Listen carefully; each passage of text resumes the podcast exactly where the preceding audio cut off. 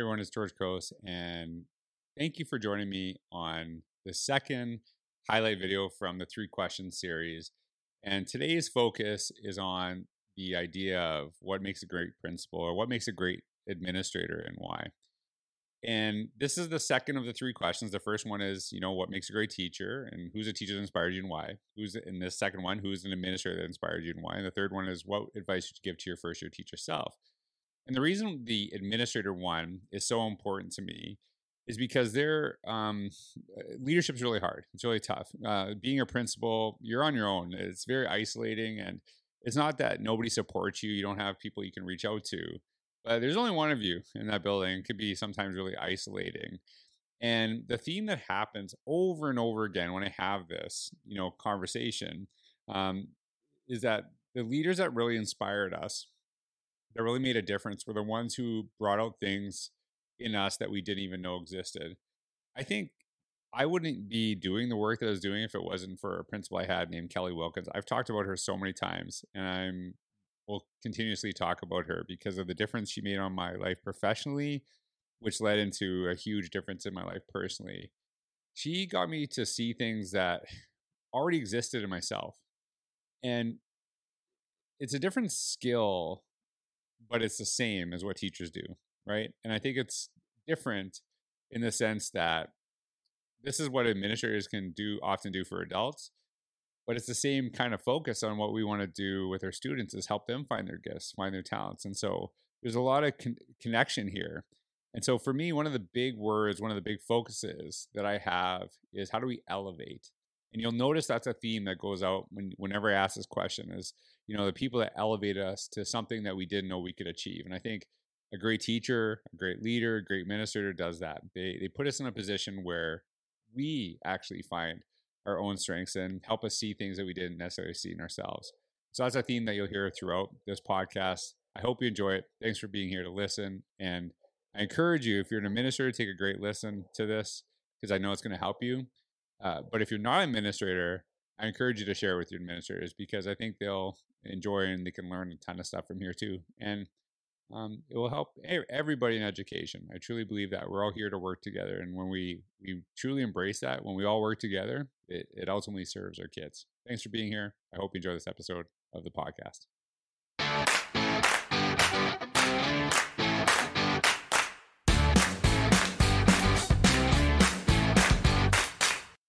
Well, and so the same theme is going to hold true, which right. is, you know, what I learned in that first question is that not all teachers look the same. Right. You can have incredible teaching and learning going on, and those people can look totally different. And I learned that through administrators too.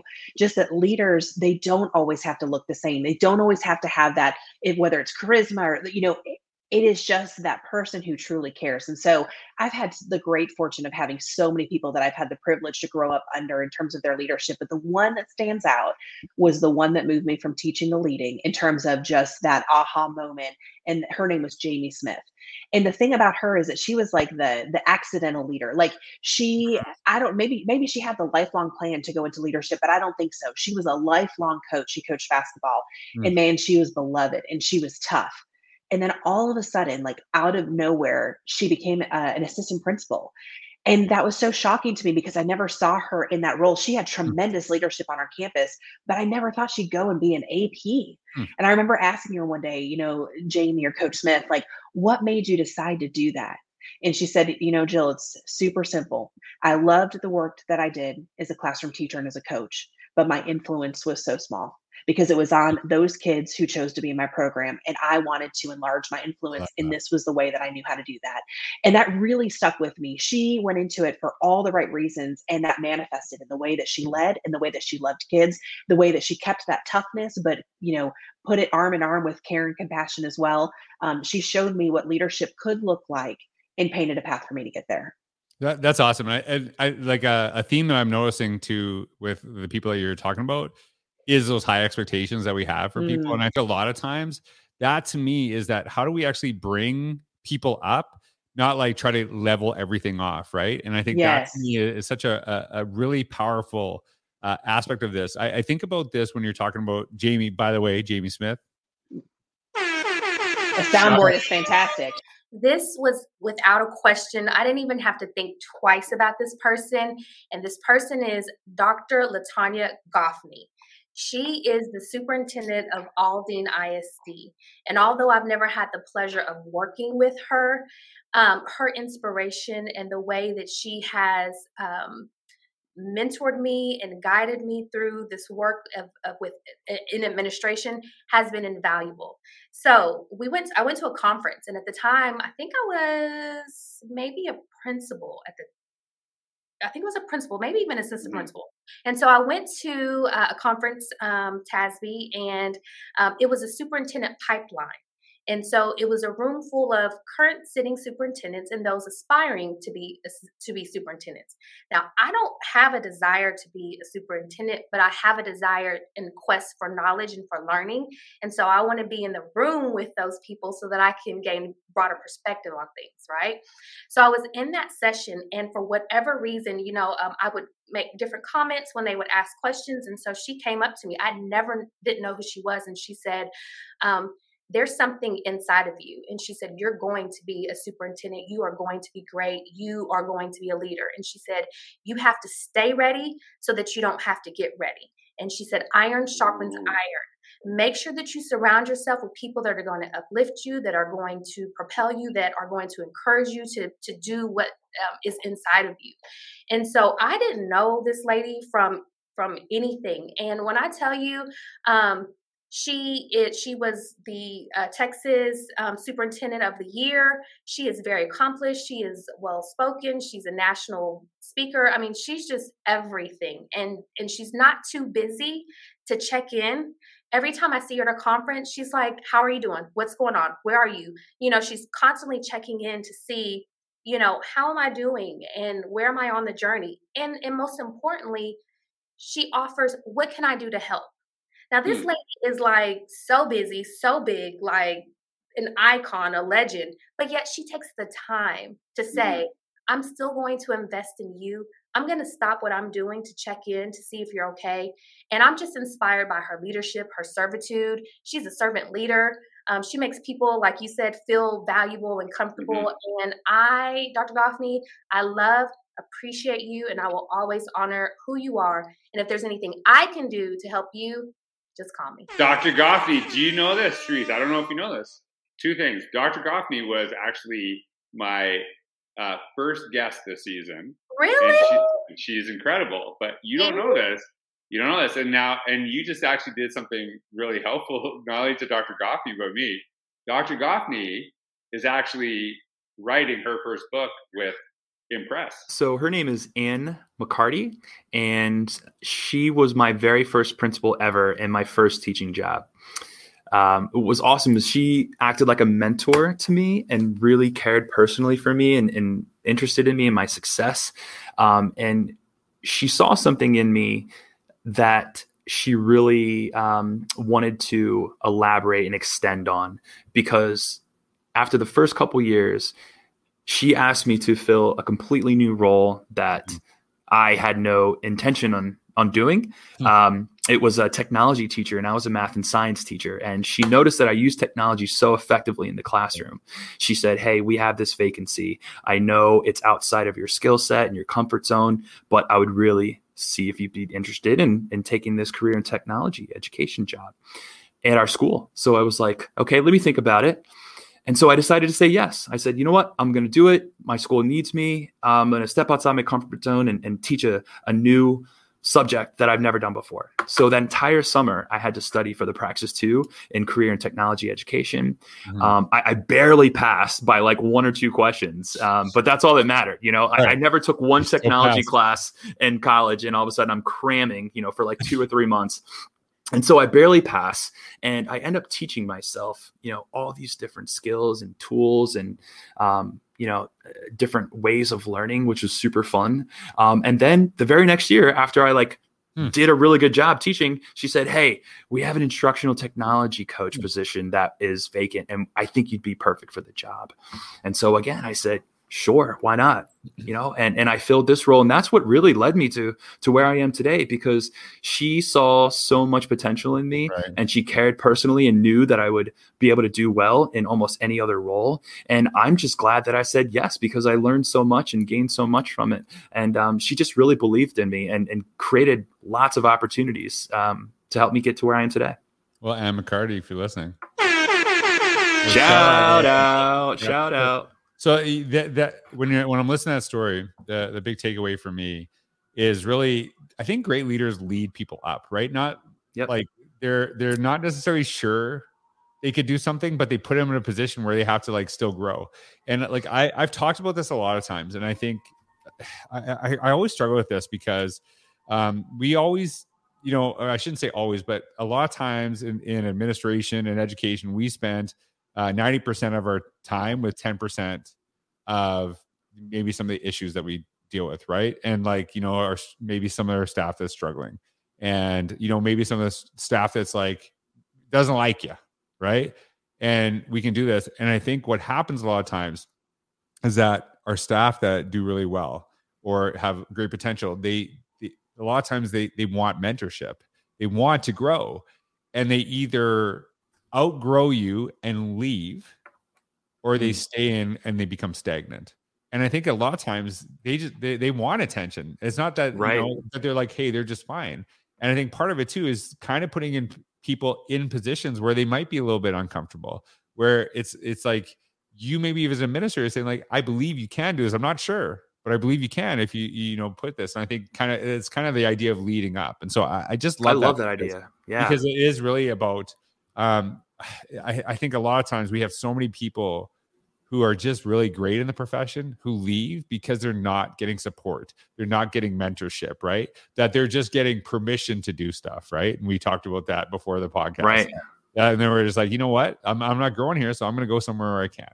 And uh, it, it's a great loss. And I think, you know, we want to, you know, we, we want to get, ensure that people get the positions in, in the world that they really love, but we want to really develop great people. Um, so mine is actually from my teaching career, and I would have to say I had a principal named Matt Warnock, um, and I don't, I'm not even sure. I don't think he's a principal anymore, but he was really wonderful and that he just let his teachers um, like be who they needed to be. Like we would come to him and would say, "Hey, this benchmark feels, you know, like you know, totally." Um, you know, not necessary, and we want to do this instead. Or we really feel like we need to go out into the community and deliver books door to door. And he would be like, let's make it happen. What can we do to make it happen? And I just, I mean, I feel like it made all of the teachers better because we were able to blossom into these, you know, teachers that we are now and like be experimental.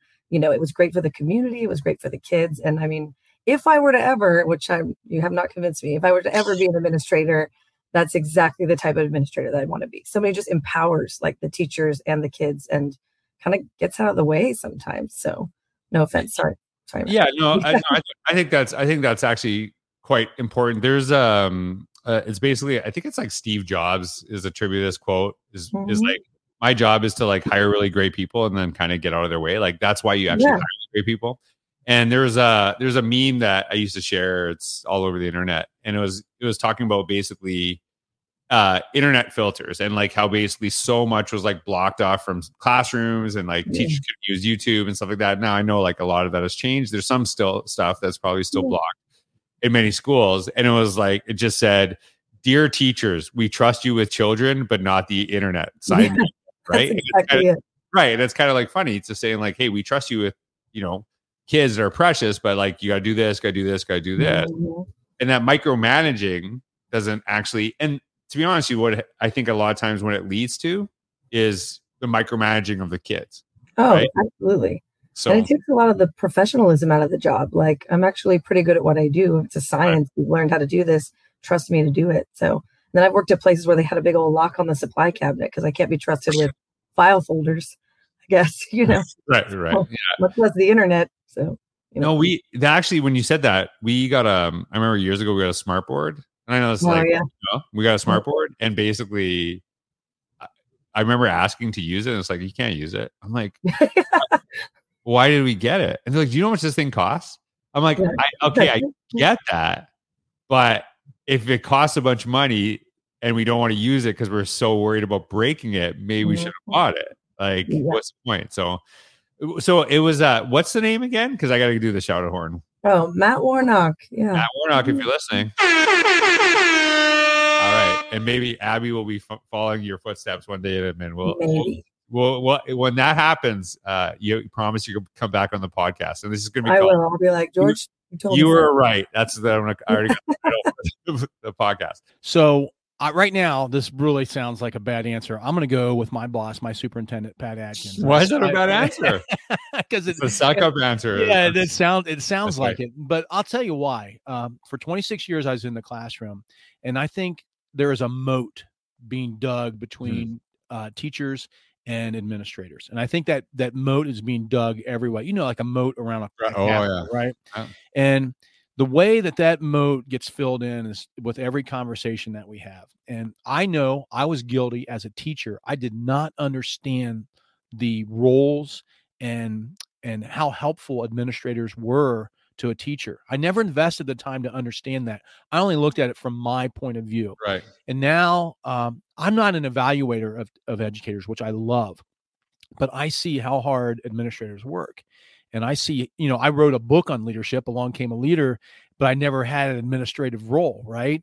And uh, mm. I need to do a follow up to that because now it's easy to it's easy to make commentary about you know what principals do and what superintendents do and what curriculum mm-hmm. directors do and things like that until you've had to try to to work and lead professional learning uh, with a group of teachers and and you've had to try to uh, uh, um, start a new initiative and you know there it's difficult and it is you've often probably heard that administration is lonely the thing i like about my current boss pat atkins is he has a really uh, team approach to things. He likes to surround himself with others. He really listens to the voices of other people, and he really gets into the classrooms and has those conversations with teachers and other administrators. And he doesn't act as the sole, I'm the mm-hmm. leader of the whole district kind of approach.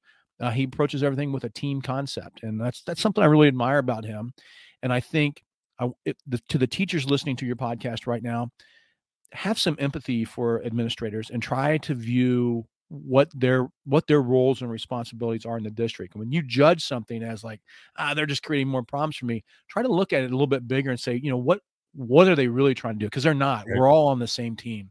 And so uh, that's that's my answer. Yeah. Let's give it Pat Atkinson a shout out. This is going to kind of probably be a little bit out of the box, but I um I am a principal's kid. So um, my mom was an elementary principal. My dad was a middle school, junior high assistant principal. So actually, I had them as students. So there's nothing worse than being your junior high self and you're trying to be cool, you're trying to be your cool self, and your right. dad is the assistant principal. That is like the worst feeling ever. It's like, no wonder I'm probably like traumatized and scarred for life did you? Did, I got to ask you this. Did you say? Did you say? Did you reference him as dad when he's assistant principal? Yes, I did. Because well, I really tried not to reference him at all. I tried to please, like, you know, do not come near me. Like middle school, junior high lunch, don't come speak to me. We really don't need to have a connection. Uh, but he did anyway. So I mean, it's just you know, that's okay. But um, I would say kind of love that. I love that. it's a whole it. other story. But I would say that my my my um my my administrative style i would say is kind of a cross between my mom and my dad and so they're really they have just interesting personalities so if you can imagine my mom is a little lady. Uh, I wish I could throw a picture so you could just kind of see, because I'm a little person too. I'm only five one, but my mom is about four eleven, so she always wore high heels growing up and everything, and just was kind of, you know, just straight right. by the book. So on the flip side, my dad was like six one. And so he was six one, you know, and imposing at, at that time, not now, but you know. 35 years ago walk into a room. That's kind of a big person, right. uh, but had a very kind of teddy bear sort of like personality. So I say, as a human being, I'm a pit bull teddy bear mix. And so because Right. my mom was the pit bull, my dad is the teddy bear. I mean, it's just it's just just kind of the way that it was. But anyway, so I say I'm a mix uh, between that. But I think kind of a lot of things that I've learned administratively and that I think about and I carry with me every day are cross between things that that Mhm. they did. So my dad was truly about the relationship. Like he felt like I'm going to build relationships with kids. I'm going to build relationships with adults. And, and he never used that word in terms of, you know, like now we talk about building relationships. Like I try and coach people, you know, you got to build a relationship before you, um, before you get anyone to do anything. Uh, and so my dad was just kind of the master, I think, at that, at building relationships and just never, um, you know, always stressed to me the importance of building relationships with everybody, that there was never anybody that you, you, wouldn't just try and build a relationship with in the workplace and that that was very important. So he he was teaching me that as a kid which i thought okay that's that's something that i carry with me today. Um and my mom is is, is just you know i think her lesson and I, I don't think it but it's always about doing what's right. And so sometimes you know she will she will ask me you know sometimes she's my sounding board because i'm not married so i gotta have somebody to sound off on some of these things when i can't sound off at work. And you know she will say well is that decision did that benefit the kids? Or did you do that decision because it was easy for you? Or you know what motivated you to make the decision that you did? And so i, I do take that uh, along with me that you know some decisions are very unpopular but i'm trying not to think about what works for the moment or what's necessarily popular but that you know six months down the road six years down the road is there an implication from that that is going to be negative for a child and i don't want that to happen I I could not. I love this so much. And just wait, we gotta give a little shout out. That's awesome. One of the one of the um, best superintendents I ever worked for is that like I've never like is exactly what you described, but I never thought I've never thought of this getting Okay. her pit bull. yes And she was like, she was, and I love this because she was very visionary. Mm-hmm. Um, she's very, and I always, I'm like, look, do not get on her bad side. I just yes do not get on the bad if side you're, but if you're on her good side, it was amazing. It was, and, amazing. and she and she it wasn't like she didn't go looking to like get you on her bad side. Like if you if she felt you were messing up with the future of kids, you would know.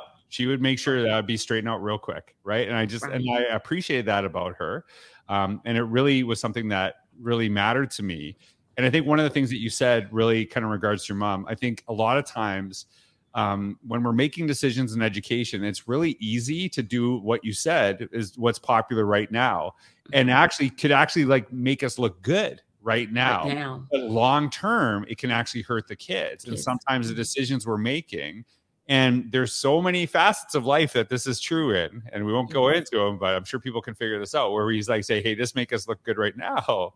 right but long term it can actually hurt people and that's you know something that's reality so i love i love i love that mix i love that mix i think it is so important too right because like yes. you and i were talking before uh for me when when i had to make a tough decision the, thing i always try to do is get your ego out the way what is best for kids and then if it's hard you will be able to sleep at night. That yes. Able to sleep at night but if it was about your ego and you're like wrestling around you might have done this for the wrong reason. Reason. Right. Yeah. that's So I love- right